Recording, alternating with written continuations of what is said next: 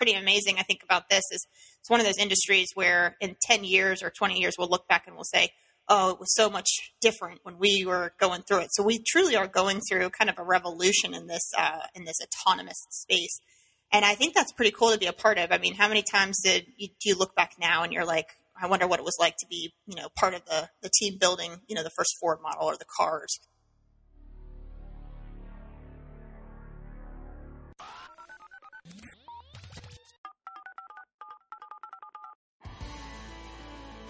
Episode fifty-four at Winning at Work with Alice Cummings. Now, Alice is a former food and beverage executive. She really was an expert in sales and logistics, a real passion for technology, and also as an entrepreneur, she saw an opportunity to take something that she discovered was a real problem in the food and beverage space, and that was how do you deliver fresh food really quick? There were no good solutions for that.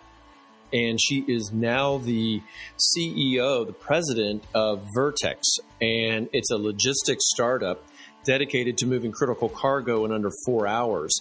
And it's a multimodal solution, which does include drones. It's a very complicated, right now, very expensive proposition. She's very much on the pioneering path, and as other companies are in this space, to turn this into a reality. I think you guys are going to really find this fascinating because she knows this space so well. You're going to learn everything you needed to, to know about just-in-time logistics and what are the challenges facing companies and states that want to provide a quicker drone delivery service. So stay tuned for a great episode with Alice. Hey guys, if you're enjoying these podcasts, please subscribe on your favorite platform, whether it be iTunes, Spotify, there's many others. Would love to have you as a as a regular weekly listener. Be sure to share the content because these guests, you know, they're not professional podcasters. These are just executives from the business world. We're all connected on LinkedIn. So take these, download them, share them, get them out into your network because the information here is just is too good not to be shared. When we first introduced ourselves to each other, you brought this superpowers topic up, and I just loved it. And I said, I have to kind of dig deeper on this. And so what I ended up doing was I, I think we even shared that we have like these coaches right now in our lives. And so I went back and I talked to my coach and I said, hey, I mean, it's something that I recognize and I think I know what my superpowers are, but I'd love to do like an hour in this session on what are my superpowers and like kind of channel that and really bring it in and own it. So that I could say, I feel proud to say that these are my superpowers. So I wish I had more time to like dive into that topic. But yes, I have recognized that, you know, I have a certain energy. I'm proud of that energy. Some people think that, you know, maybe I'm just a little bit too excited, a little bit too much, ener- you know, Energizer Bunny some of the times. But I, I love it. I own it. And I think it's a, a part of me that I just, I want to carry with me. So it brings like this, um, you know, hopefully a passion to what I'm doing, whatever I'm working on, whatever project I'm working on, and hopefully if I'm working with you. But, um, you know, it's just something that you have to live with passion, I think, work with passion, and I, I try to carry that through with everything. No, you definitely do. That definitely shines through. And some of the other episodes I've had, I've had this conversation with, with folks too, is that if you've not taken a skills assessment, if you've not done something like that, mm-hmm. most people have taken something, but you've, some of them are better than others. And I took the Clifton, Clifton StrengthsFinder. Okay. And that one really sh- shone the light on me internally to get a better feel for,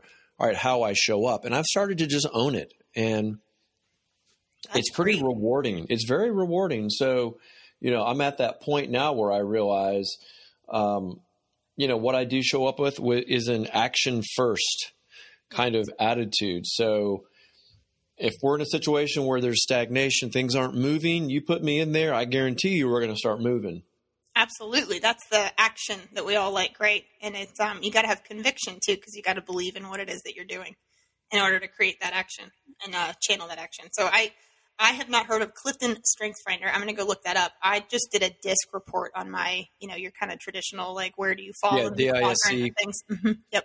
And so, but it's still, it's still helpful uh, to have at least that understanding from like your skill. It is helpful. It is very helpful. And I was a, a, a high D I, but I was on the line. Like there's those four quadrants. Yep.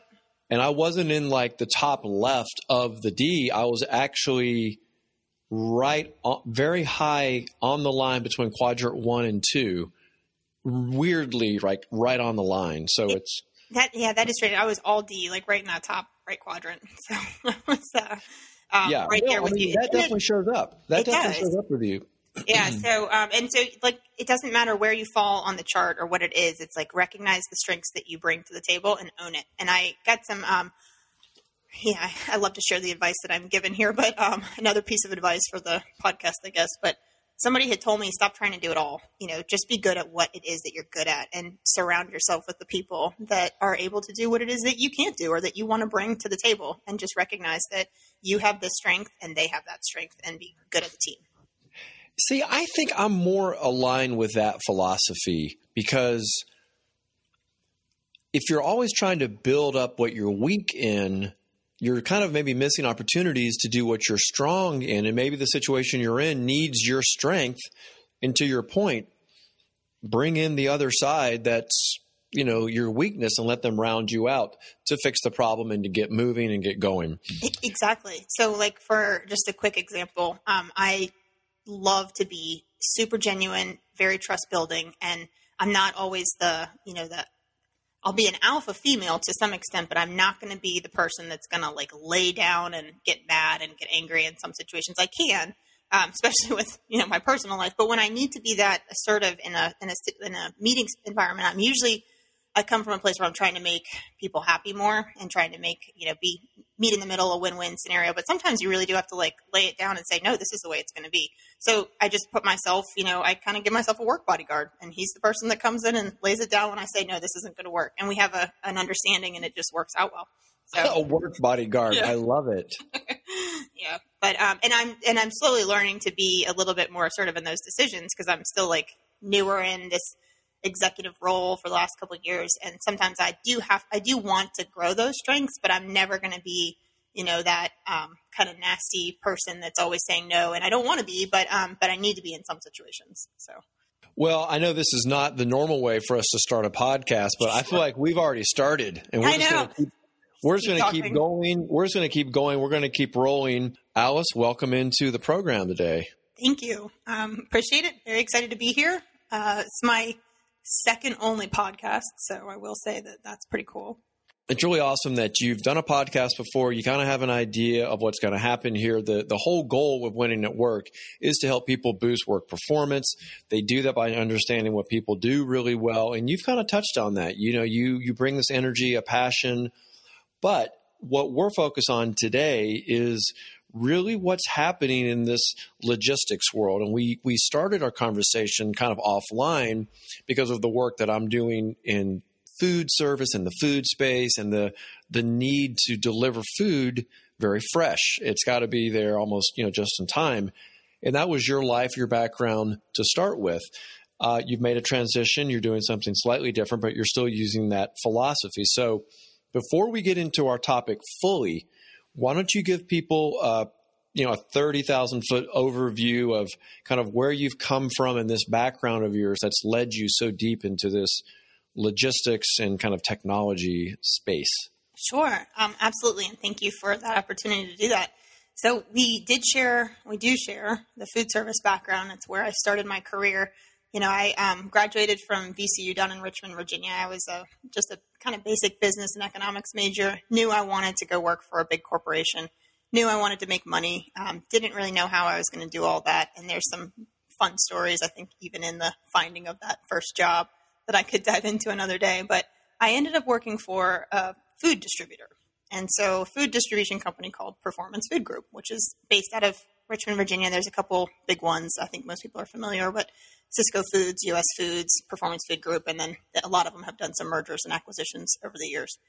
And I decided to stay that route for about five years. I wanted to move to the Big Apple, to New York City. I'd always wanted to live in a big city. And so I transitioned with the company, and I really started rounding out my career kind of unknowingly. I decided to move into manufacturing. Then I was on the finance side. I started on the marketing side, and people were telling me I had such a great personality, I should go into the sales side. So I really did this whole like roundabout kind of fit in the food space between distribution, distribution, excuse me, manufacturing, and then even um, working for um, the a broker, so that you're kind of living in the middle of the of both worlds. And I and I loved the energy of the Northeast. I ended up um, taking over a position working for a company called Kettle Cuisine after a transition through PepsiCo. And um, so I was working for some bigger companies um, trying to market their products. And with Kettle Cuisine, I got this opportunity to lead a whole kind of national footprint. I had distributors um, of all sizes underneath of me. And then I got to go into this world of custom recipe development, innovation, and I loved it. And I just really liked what everything I, that the company was doing. I liked the fresh products. But what I recognized is that with the customers, when you're dealing with customers on a direct basis or through dis- distribution or whatever it might be, that they always have this desire to buy something from you that's uh, here and now or new or whatever it might be, but they always need it fast. And a lot of times you're saving a customer, especially a restaurateur, um, for one day or two days, you know, for the next day they have a big event and they need a couple cases of product. And it's impossible to get that to the customer quickly, because even though you might have the product available in your warehouse, even though you might have the product available within a short drive to that customer, the logistics of getting an order in, an order placed, sent out from the manufacturer, loaded onto a truck, drive a truck into the distribution warehouse, unload it, get a, get space, get time, get a delivery. And oh, by the way, you have to have truckload orders, um, you know, all sorts of things like that. And then get that to the restaurateur. That's impossible. So the problem that I was trying to solve in my regular life in food service was, how do I get something in a small capacity to an, to a customer quickly? And I never was able to solve it. And I never really thought much about it, to be quite frank. And so I ended up, I'd always wanted to go into more of a real estate career and this innovation career, and I never really knew what I was going to do to get there, but I decided to make some changes. I did a big career transition, and I ended up in innovation, um, ironically teaming up with an engineer to solve the problem of how do we move products fast. And I never really realized that was the path that was kind of unfolding in front of me, but what I ended up doing was uh, planning this logistics software with a team of engineers and a team of industry partners um, to move medical cargo quickly. And it has a lot of parallels with the food industry. So um, we're, you know, now I work for, I lead a company called Vertex. It's, um, I'm the president of the company. Uh, we are venture backed, and it is working on a logistical software system to, for on-demand logistics. And it incorporates all sorts of cool things with the future of transportation, everything around advanced air mobility with drones and with autonomous innovation, but then all the way down to just regular standard good old ground delivery, good old truck delivery, and regular commercial aircraft and, uh, and charter aircraft. What's the marketplace for this on-demand advanced uh, kind of air mobility? The market is mostly with, right now, medical communities. So if you're a hospital environment, the cargo that Vertex is moving and started a niche focus on was um, everything that's very time sensitive, um, everything from blood and tissues and even vessels all the way to human organs. And so that is the most time critical cargo that one could think of. You're truly saving lives by moving things quickly. And four to six hours is a whole different model than what, you know, FedEx and U P S, even the, even the partners that are in that space now are moving things. So it's all within a day and preferably within a very short time window of four to six hours. But there's a market out there. I mean, it sounds silly to go from talking about human organs to talking about seafood delivery, but there's a market out there for, you know, trying to move fresh products like produce and seafood from their origination directly into the, the plate uh, through the restaurateur so they can get it in front of their customer. I imagine the issue there is, one of them is just cost. Like if you're talking about an organ, there's a, a you know, a cost associated with that, and the payoff is incredible. Absolutely. Oh, there's so many challenges. Um, but it, it, that's, I think the beauty of innovation is you're trying to navigate, you know, solve the problems. What are the challenges? We recognize it. And here's the, you know, the step-by-step plan that we're putting in place to do that. But sure, there's a cost element. Um, it's not cheap to just go, you know, bring a drone in and, you know, move one piece of product. So there's going to be a cost-benefit analysis to the cargo and what somebody's willing to pay for that flight. But there's definitely a, work, a world coming. And so, I mean, some people, if you are paying attention into like the autonomous space where drones are actually starting to play, you know, moving somebody or uh, delivering somebody a cup of coffee in the morning is what, four or five dollars. And so that we're looking at everything in that space all the way up to what, unfortunately, for an organ transplant, it's uh, it's, you know, it's hundreds of thousands of dollars for all the coordination that's involved with um, even even the, you know, of course, the surgeon, but when it comes down to transportation, it's definitely thousands of dollars to move things across even small geography. So, so there's a huge, there's a huge component with the cost. Um, the challenge is, uh, you know, is also time. Um, that's usually actually weighing more in, in the side that we're working on than cost. So the time is super important. You have to look at the viability of organs, the viability of blood and tissues. Like they, there is a time stamp on it. And just like with food, with perishables, I mean, I hate to keep giving that comparison and jumping between the two, but you know, you have perishable distribution.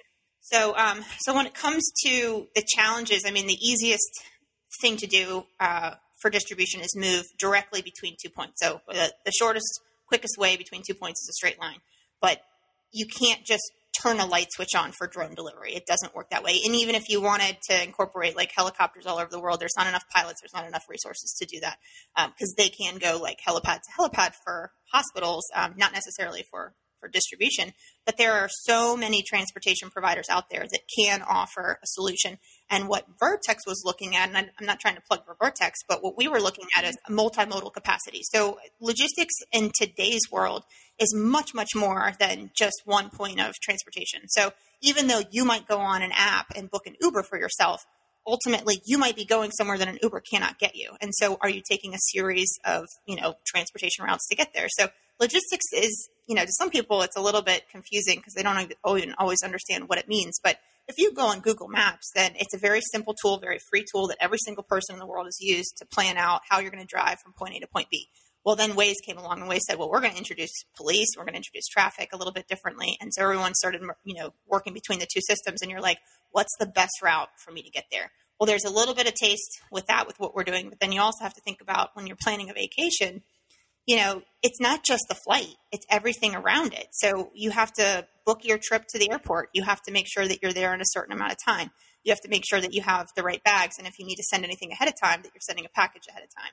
You have to know your flight time, uh, monitor and understand if it's going to be delayed, if there's any, any changes, any weather, any problems, anything like that. So you're doing all of that work. And for uh, the healthcare industry, when they're looking at trying to move organs, they're doing that on demand very quickly, like reaction time right now. I have to figure out how I can move this time sensitive cargo right now. And so I have to get it to the airport. I have to get a, a pilot to fly it from here to here. And then I have to get it from the airport to the hospital. So you look at weather, you look at delays, you look at traffic, you look at all of these things, and it takes hours of coordination. So we created a logistics platform that brings all of those data points together into one place. And it's also bringing all the transportation providers into one place and then marrying that with the customers that need it so that you can see chat communications, imaging, data, weather, traffic, and all of your transportation options that are available now.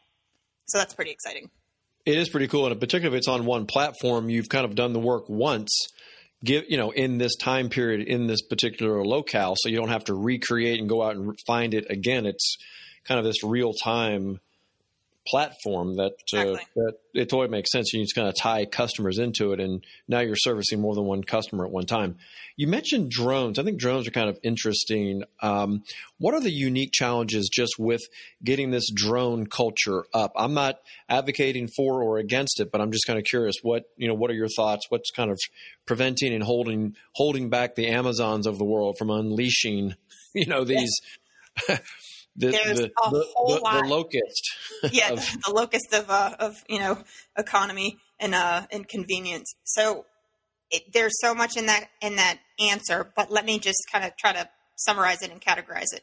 So the biggest challenges for the drone industry, really it comes down to F A A, you know, agency regulations and being compliant with those. But then most importantly, the infrastructure that comes along with that, like all the Department of Transportation's responsibilities, local and federal government, and then the safety around everything. So um, that's a lot right there. But, you know, in addition to it, of course, you always have the capital and the and the income that it takes to, you know, build these businesses. But if you think about having a driver's license, so if you get a driver's license and you were just told you can only drive on the road at this window of time during the day with no cars on it, and you can only go from here to here, you would be pretty restricted in what you could do. So you you would say, well, how can I how can I do more? And so that's Um, you know, you need a, you need a road, you need a highway system, you need maybe some, uh, you know, traffic lights, you need all these things that keep you and prevent, you know, people from running into each other, all this infrastructure. And so then you need, you know, some sort of regulation to the driver's license. You need some sort of enforcement policy with the police. Like you need, you know, a certain understanding and training for how to navigate that vehicle. What happens with the vehicle? How do you fill the vehicle with gas? You know, all these types of things are how we work in our system today. So it's the same thing for the drone industry. You have to have a place to recharge the drones. You have to have a place to land the drones in emergency. You have to have, you know, fuel or electric, um, you know, you know, battery charge, like I was saying. You have to have radars, lights, traffic lights. There's not really that in the sky. So you have to come up with sensors and radars, all these pieces that make the infrastructure possible. And, oh, by the way, roads, um, which aren't aren't there in the sky. So you have these highways of the sky that are really being developed currently through the departments of transportation across the country, and then the federal government, the F A A. And there's all sorts of corridors for those uh, these drones to fly in, depending on their altitude level, and then also depending on their, their capabilities and their certifications. So there's only three companies that have actually received what's called a C O A, a Certificate of Authority to Fly, and that would be Amazon, U P S, and Google Wing, or excuse me, Google's uh, Alphabet company. So those three companies have uh, really kind of bridged the gap for all of us, but the reality is is that even if they had the most sophisticated, you know, most high performance, most safety, uh, you know, tested and performed drone, there is no infrastructure across the country for them to go just fly things, you know, for convenience, for Amazon, for U P S, or for whatever. Um, they have to have infrastructure. And so all those challenges are what's really coming over the next probably three to five years. And, you know, U P S, uh, of course, is known for moving cargo, but then you've got companies like Uber that are moving people. And so people get confused and, well, how how is this all going to work? Well, there is a cargo element to the advanced air mobility, you know, uh, development, and then there's a people movement. So there's drones of all sizes, so to speak. There's a whole classification system for them. Um, and ultimately, there's a whole lot of regulations that they all have to adhere to, and a lot of safety performance that they have to perform. And then there's a type certification process that they have to go through. And there's a lot I could dive into, but in a nutshell, it's, um, I would say it's three to five years of a lot of uh, groundwork being laid through the U S um, with the support of the F A A, with NASA, Departments of Transportation, and a lot of venture capital providers. So hopefully we'll see a lot of change. Massive investment that's going to be required. And you talk about the sensors. I can just imagine a situation where you've just got some local guy wants to fly his drone, and it, you know, what's going to prevent or stop his drone from going up and disrupting this perfectly laid out, you know, plan of de- delivering from A to B. And then you have all the local businesses that maybe want to jump in and do this as well. Yeah. Um, so there's, yeah, there's, there's so much that's really exciting. And that's part of what my life is with, uh, with drones right now, but they are one piece of our puzzle. They're one piece of our transportation network. What are the technology demands? You know, how do we move things fast? So we're still working through the technology demands. Um, the the main thing for Vertex is that we are past the prototype stage and we're in the market testing phase. So we are literally working with movers, partners of all transportation uh, operations, manned, unmanned, to execute what is our our logistics software. So can we connect? Can we integrate? You know, there's all sorts of pieces there that we have to simulate within demos to make sure that they work. Um, we've incorporated autonomous vehicles, and did we cross off all the, you know, T's and dot all the I's? Does the integration work? Do the movers understand what's happening, you know, with handoffs? There's all sorts of things that I think scare people when you're trying to move things with autonomous uh, vehicles. But when it comes yeah, down to you regular... feel like a lack of control and safety yeah. is kind of what happens there. Exactly. And, and a lot of that world is, I think, still being standardized and developed. So the technology demands are really like somewhat unknown. And the thing that's pretty amazing, I think, about this is it's one of those industries where in ten years or twenty years, we'll look back and we'll say, oh, it was so much different when we were going through it. So we truly are going through kind of a revolution in this, uh, in this autonomous space. And I think that's pretty cool to be a part of. I mean, how many times did you, do you look back now and you're like, I wonder what it was like to be, you know, part of the, the team building, you know, the first Ford model or the cars or, or anything that, you know, has this like huge impact on society. And so I think over the next, you know, at, at minimum ten years, uh, probably twenty, we'll look back and be like, it was so different then. Because right now you're manually pulling in all of these pieces, all of these partnerships. There's no real process to it. And that's what I'm trying to get my hands around right now is, you know, how does a small startup company like Vertex navigate this crazy field when we're just trying to prove a logistics prototype. Like, I have to pull in all of these different partners to make all of this work, but that's what's the beauty about our business and what I think we'll create.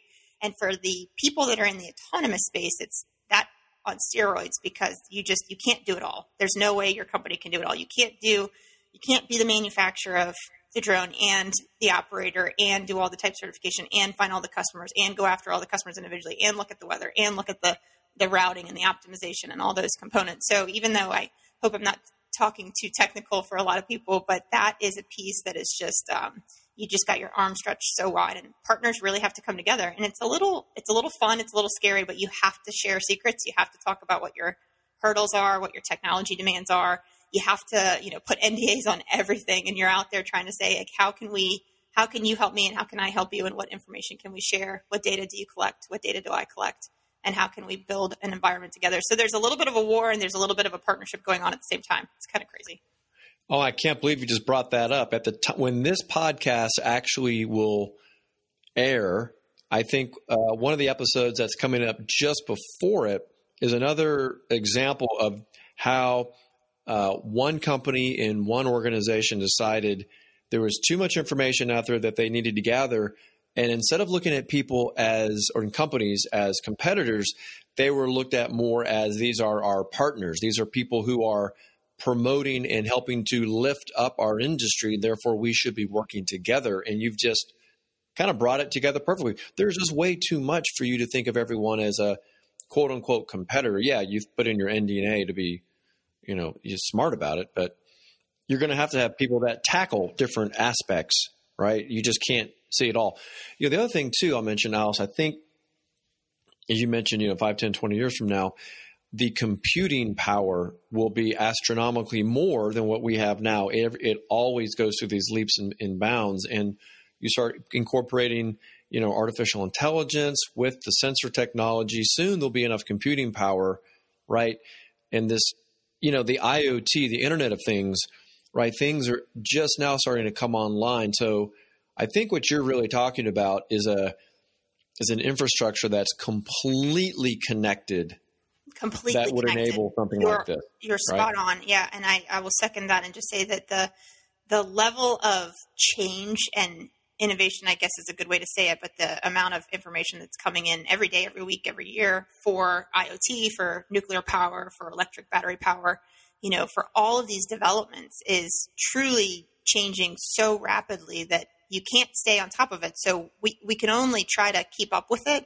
And, um, you know, the you know amount of new drone comes out and it's using this type of uh, battery power. And then, you know, five months from now, that's not good enough and it won't sustain. So we're constantly changing and constantly having to learn and observe and watch what other companies are doing. But you do have to work as a team. It's, um, it, I mean, I came, like I said, from the food service industry where you, you didn't, you didn't really work as a team too much. You were like, you know, out for, you know, blood. Numero uno. Yeah. It was, um, you know, you know, my, why would you buy that product from this distributor when you could buy it from me? Or why would you go after that? Or, you know, you, you're constantly kind of poo-pooing the other company and you're trying to be nice about it, you know, to try to be a good salesperson. Yeah, but, but you want to slam their yeah. foot in the door. Yes, make them look absolutely. A little bit inept. Yeah. yeah it's a, it's a fight. And then this, this world is literally a force of partnership. You have to be open to working with everything. And you have to say, this is what I need from you. I need you to help me. And not a lot of people are comfortable with that. That's what it's going to require to to pull this off the ground. And no pun intended, because it's we're talking about literally, yeah, literally talking about doing that. Um, you also mentioned some, I thought some really cool kind of philosophical ideas, you know, around talent. You and I had had discussed uh, some some different thoughts about. Well, whether it's interviewing or or how to work with a, a mentor, and I think you you brought some uh, some interesting ideas up. You had a piece of advice that once you said it, it hit me like a a pallet of bricks. Yes. So um, just to kind of dovetail even from what we were just talking about. So I mentioned that we all need to be this powerful team, right? And you have to learn how to ask your partners for help. So the best piece of advice that was ever given to me, and I can't remember exactly where I was, but I, I know I was at a conference. And so I was just literally sitting there watching a woman talk on, on stage. And I don't even know who that person was, unfortunately, but I remember the words like verbatim. And so She said, the best piece of advice I could offer is to learn how to identify what you want and how to ask for it. And that really resonated with me because uh, it also kind of transcends into sometimes you need to learn how to ask for help with that to achieve whatever it is or get whatever it is that you want.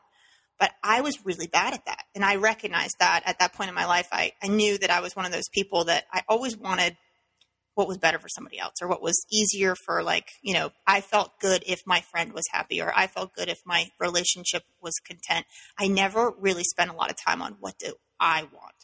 And you have to take that into business too, because if you're leading a company like I am right now, what does the business want? What do they need? And sometimes a want and a need obviously are, are very different things, but you do have, and you have to know the difference between them. But it truly does come down to what do you want to accomplish for yourself, for your business, or for whatever it might be. And in, in my situation, like, it really started to shine its light when I started uh, actually dating my now fiance, but he was a police officer and he was just so good at identifying what exactly he needed out of a situation. And I recognized, well, I guess that's what he has to do every day. Like, he literally has to be react to a situation immediately and be able to identify what he wants out of it and what the customer or the client, or in his situation, obviously the, maybe the, the, the bad guy or the good guy needs and wants out of that situation, and immediately take action on it. And so it was something that really started to provoke me to pay more attention to it. And I kind of formed like a, a process to work through it. But I also, you know, think I, I think I recognized each situation as they come up, and it's just, I try to take it one step at a time to figure out what it is that I want and how to ask for help with it. Well, before you share the, the three-step process, I've really been thinking about this a lot, what you've said the first time we, we spoke. And why do you think it is so hard for business people to say, you know, what they want or how to ask for or how to ask for help? Why is that? Is that a guy? Obviously, it's not just a guy thing. Well, I, I, I do think it gets a stereotype as a guy thing, but I think it's definitely it a, an everybody thing. Sure. Yeah. But, you know, I, I wasn't a person that really wanted to ask for help. It's one thing when I'm like, hey, do you need anything from me? I'm happy to help you. It's different to say, hey, I need this from you. Can you help me? I mean, when I asked for my first person to help me look for a new job, um, the worst thing I did was say, I'm open to anything. What is it that you want to do? I don't know. I'll do anything. Like, that's too, the worst answer broad. You can give. Right. Too you're broad. too broad. So you, when you do ask for help, you have to be very specific, and you do have to recognize and go through a thought process with yourself. Like, hey, I need to understand what it is that I truly need or want right now. And so what do I need this person to help me with? And then you have to, of course, do that ask, that ask for help. So it's different than just asking for help with directions, although guys get a bad stereotype with that. But even that is simple. What do you, where do you need to go? You know, do you know where you need to go and where you need to get? Um, and so those are, those are little things, but the, the hardest thing is to recognize that you have to ask for help, who you're going to ask for help uh, from. And then, but there's always somebody. So, and there's usually they're hiding in places that you don't even recognize. So it's easy to say, I have a mentor. I can go ask my mentor for help, or I have a coach. I can go ask my coach for help. In a lot of situations, that might not be the best person to give you the advice. And in some ways, you you really just have to go after what is it that you need. So if it's, if I'm in a relationship, for example, and I recognize that I need reassurance, I need to understand that my other my partner is being quiet and I don't know what he's thinking. So I need reassurance of the fact that you're still with me, or I need reassurance of the fact that you are not thinking about what I think you're thinking about. So I need to ask my partner for that reassurance. And that is a vulnerable state. That's a hard place to be, but it is truly what gets you to the next place. And so that's just one example. I mean, there's so many examples I could give. There's everything from, like, you're going through a job change and you recognize that there's a big fork in the road here and you have to identify what it is that you want. Who do you need to ask for help? You need to ask help probably from, even though you don't want to talk to them about it, your current employer. Like, what is what is it that your employer is not doing right now for you that you need from them in order to stay with them? Like, talk talking to people. I mean, a lot of times the companies complain about this. They get caught off guard because somebody left. We didn't know that that person was unhappy. We didn't know that person needed more money. Maybe they got more money because they asked for more money. They asked for help. So identify what you want. I need twenty thousand dollars more in order to stay here and work for your company. And ask for help with that. You know, ask for them to do that. And if they can't, then they may not be able to. But then you at least have your answer that this is what I need. This is what I identify with. For right now, for me to feel happy with job satisfaction, I need more money to do my job. And so those are things that you really have to get very specific about and ask people to either help you with or directly ask for what it is that you want or need.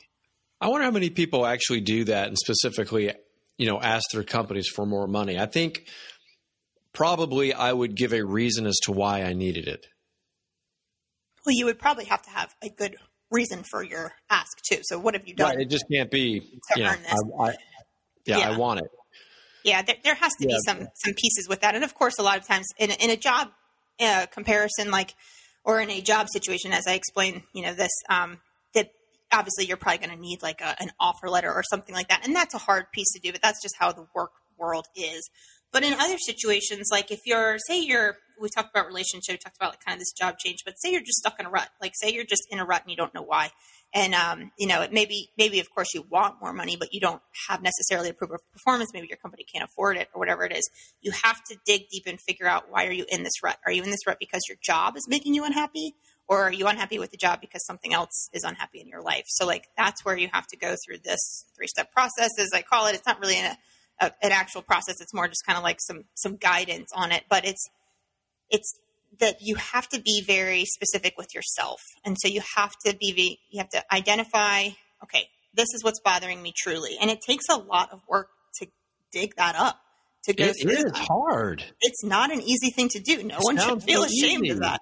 Why yeah. is it so difficult for us to figure out our feelings? It's, uh, It's tricky. It's tricky. I mean, there are people that, you know, laugh about, oh, it's hard for me to decide where I want to go to dinner. That's because it's hard for you to be selfish or be in the moment and just say, what do, what do I want? Maybe you don't care. Maybe you really don't care about what you want to eat. But deep down, you probably want to choose something. Like you have to have something off of a menu. You're eventually going to make a decision when a menu is put in front of you. And it doesn't maybe matter where you go. But you have to identify what you want. And that is a process that's actually really, really hard for people. And it's way more important than what the food is that you're going to eat tonight. It's all about your health. It's about your well-being. It's about where you go in life. It's about how your relationships succeed in life.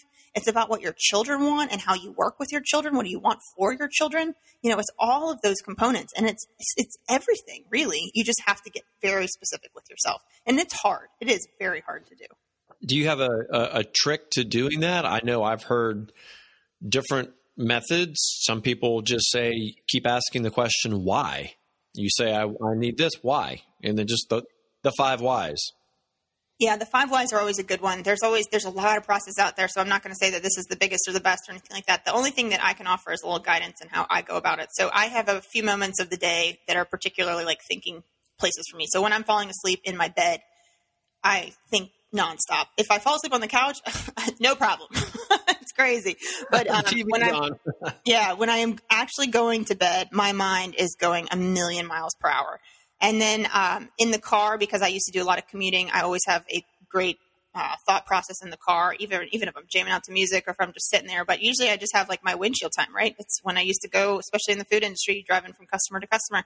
Um, that windshield time actually can become very important to people. It's the only time that you really get by yourself during the day sometimes, especially if you have a family and a busy life and a lot of other things going on. So if you're doing a commute to work, which a lot of us aren't doing right now, um, and a lot of times people are actually stressed. I recognized uh, when I left, when I leave my home office and walk directly into the kitchen, I don't have that commute time, that windshield time anymore, which is twenty, thirty minutes sometimes of, you know, time to think, time to recognize what do I need out of my day? And it would actually affect my mood.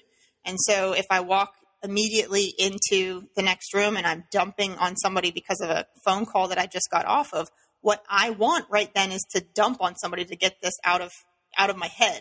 But that sometimes causes more pain than it's worth. And so like, you know, you have to recognize and take time, uh, figure out where it is that you think best, where it is that you do your best processing. So that's kind of the first step. Um, so if it's the shower, if it's falling asleep at night, if it's your windshield time, if you can take ten minutes and go outside, go for a walk, whatever that is that allows you a platform to think, then you have to go through that, you know, those five whys or that identify identification of the question or the problem that you're having. So what do I want uh, right now? Do I, what do I want for my job? You know, what do I want for life? What do I want for love?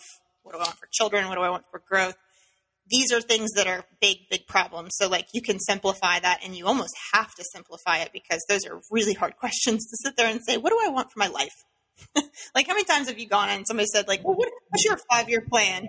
So it's way, way too hard. So you have to really, really drill it down. And it can literally be like, okay, I, I really break it down into like the smallest, tiniest pieces that you possibly can. And, um, and a lot of times what I think is better is not to think of, I have to formulate this path. It's literally like, I just have to formulate like the smaller problems along the way. So like, what's that like little problem for today? Why is my day today not going well?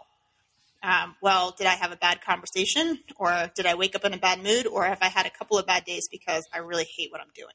Um, you know, those are little things that you have to start to like think backwards, kind of put the pieces together and identify what your problem is.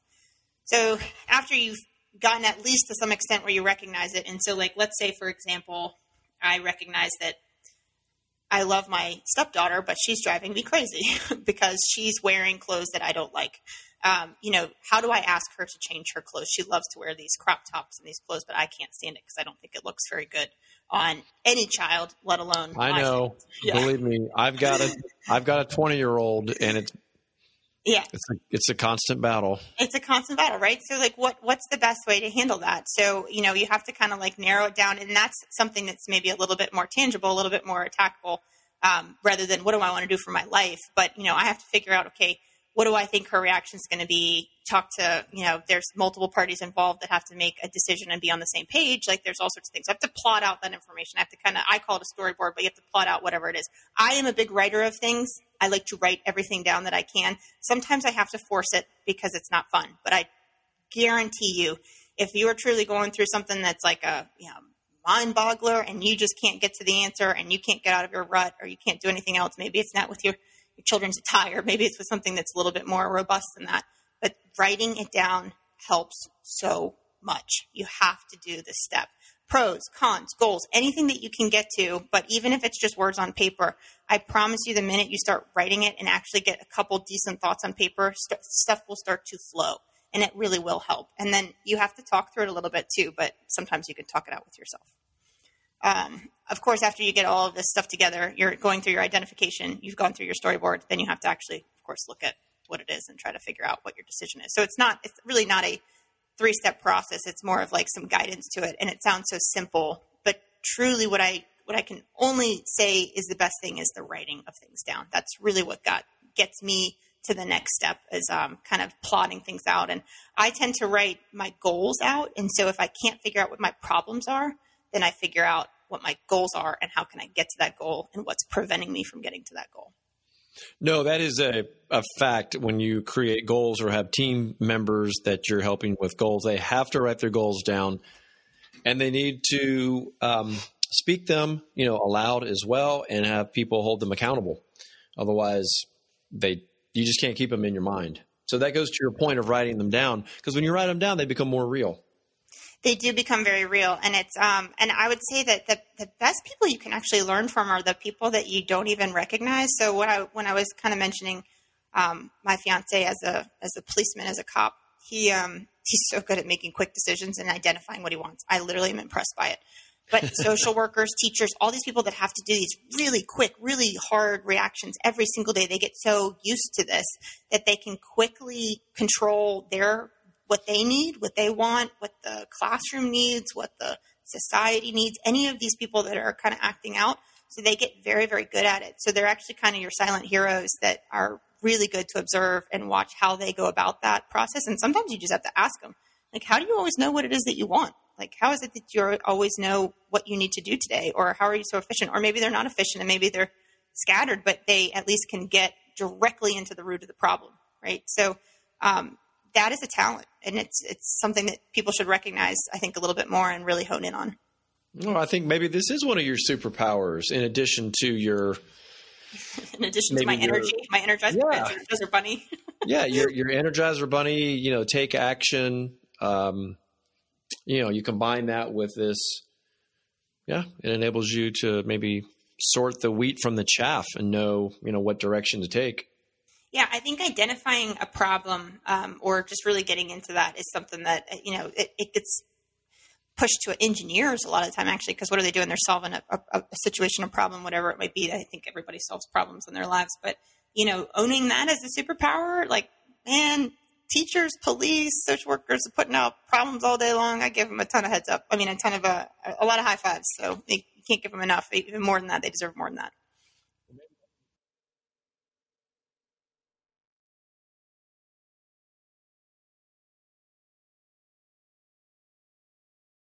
Before we go, because you've you've really dropped a lot of great information on us, why don't you tell us a little bit more about your company, Vertex? Um, absolutely. So I love to talk about Vertex. Vertex is um, uh, it's a it's an Ohio-based organization. We are doing a ton of stuff in Ohio. So thank you to all those Ohioans out there that are really supporting us. But um, it's it, Vertex um, is a logistics software system. That's really what it is. Um, we have a lot of partners, as I've explained, because there's so much that really has to take place for um, us to exist. We can't do it all with the amount of work that we need to do and the amount of data that we need to use. We've got tons of partners that are helping us along the way. But um, Vertex is a logistics software system for the medical community.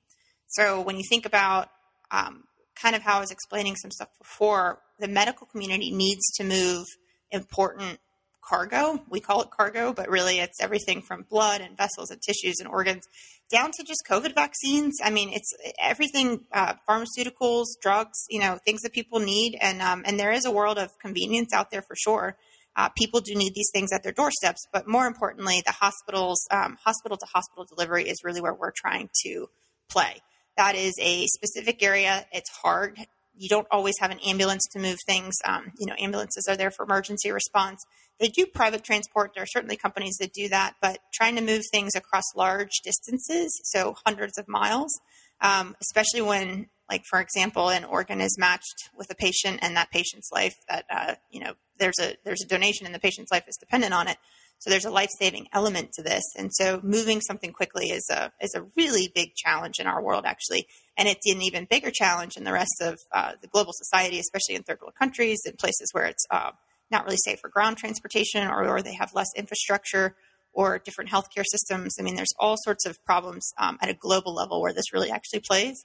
And so Vertex is working on a logistics application to bring all of the solutions into one platform. So you can see in a HIPAA compliant environment, imaging, um, Q and A analysis, uh, performance data, healthcare data, uh, customer chat rooms, all these components, and then look at all the transportation providers that are available and then track all of the transportation for whatever it is that you need to move from point A to point B.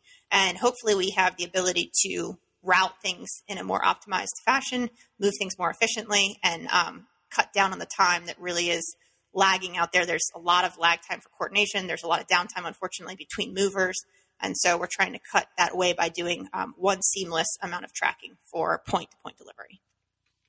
Well, one of the other advantages of kind of, you know, introducing yourself on a, you know, platform like this, on a podcast, and I know you're obviously out on, on LinkedIn, things like that.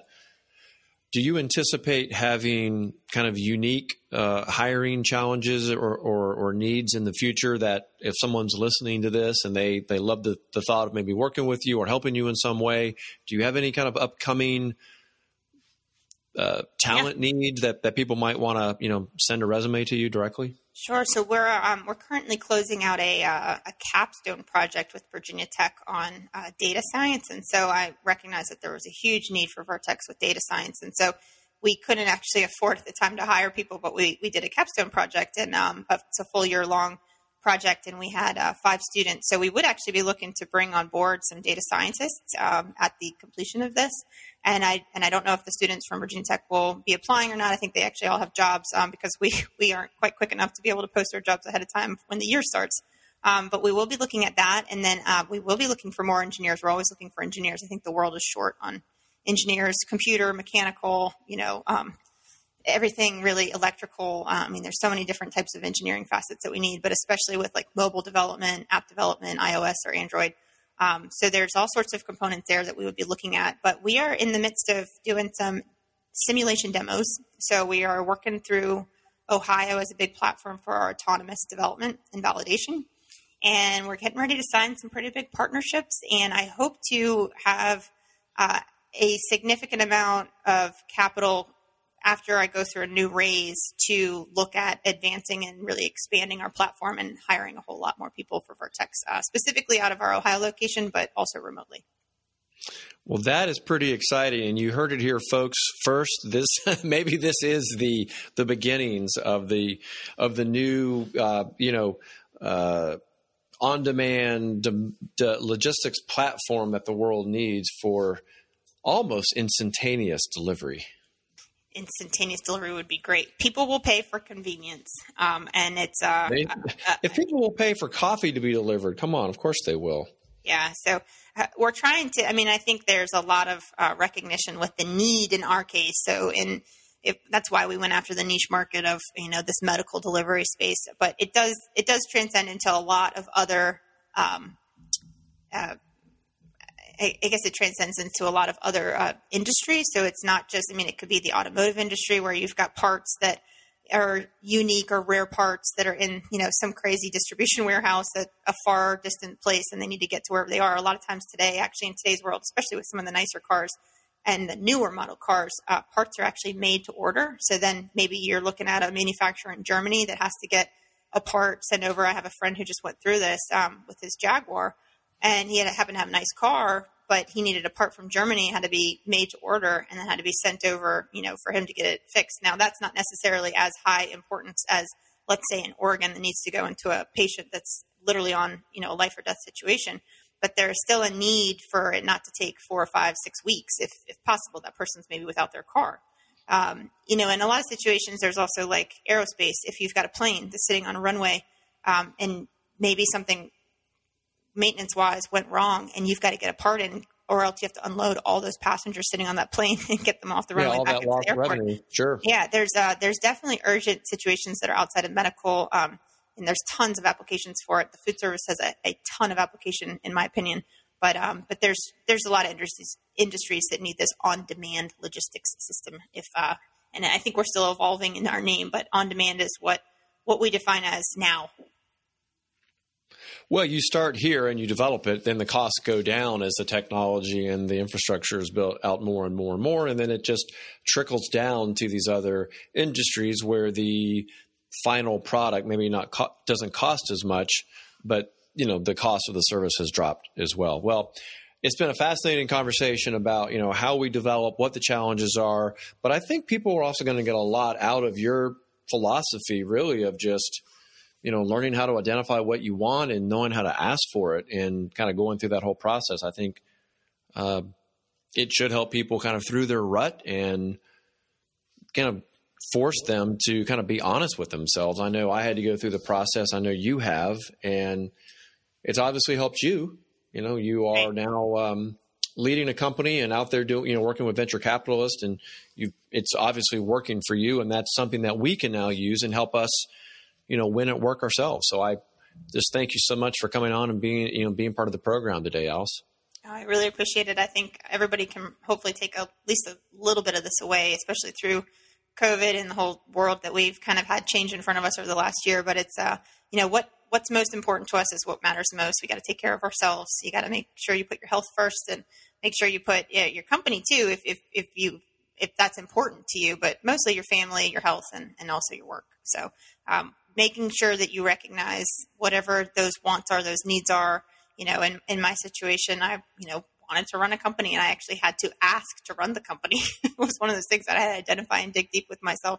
And that happened right before roll right. Yeah. L- last year, actually, I was a C O O. I was not the C E O. And I, um, uh, transcended last year, right as COVID was hitting. I was like, is this really what I want? And so it was something that changed for me, and it was a big deal. And, um, And I, I had to ask for it, and I had to ask for support to have people, you know, vouch for me, and it uh, it worked. And I feel very happy that I did. But there's all sorts of little things that were speckled along this year with uh, how I had to identify what those wants were and make sure that it, you know, resulted in what it is that I wanted out of life. So well, there you go. Proof's in the pudding. Just ask.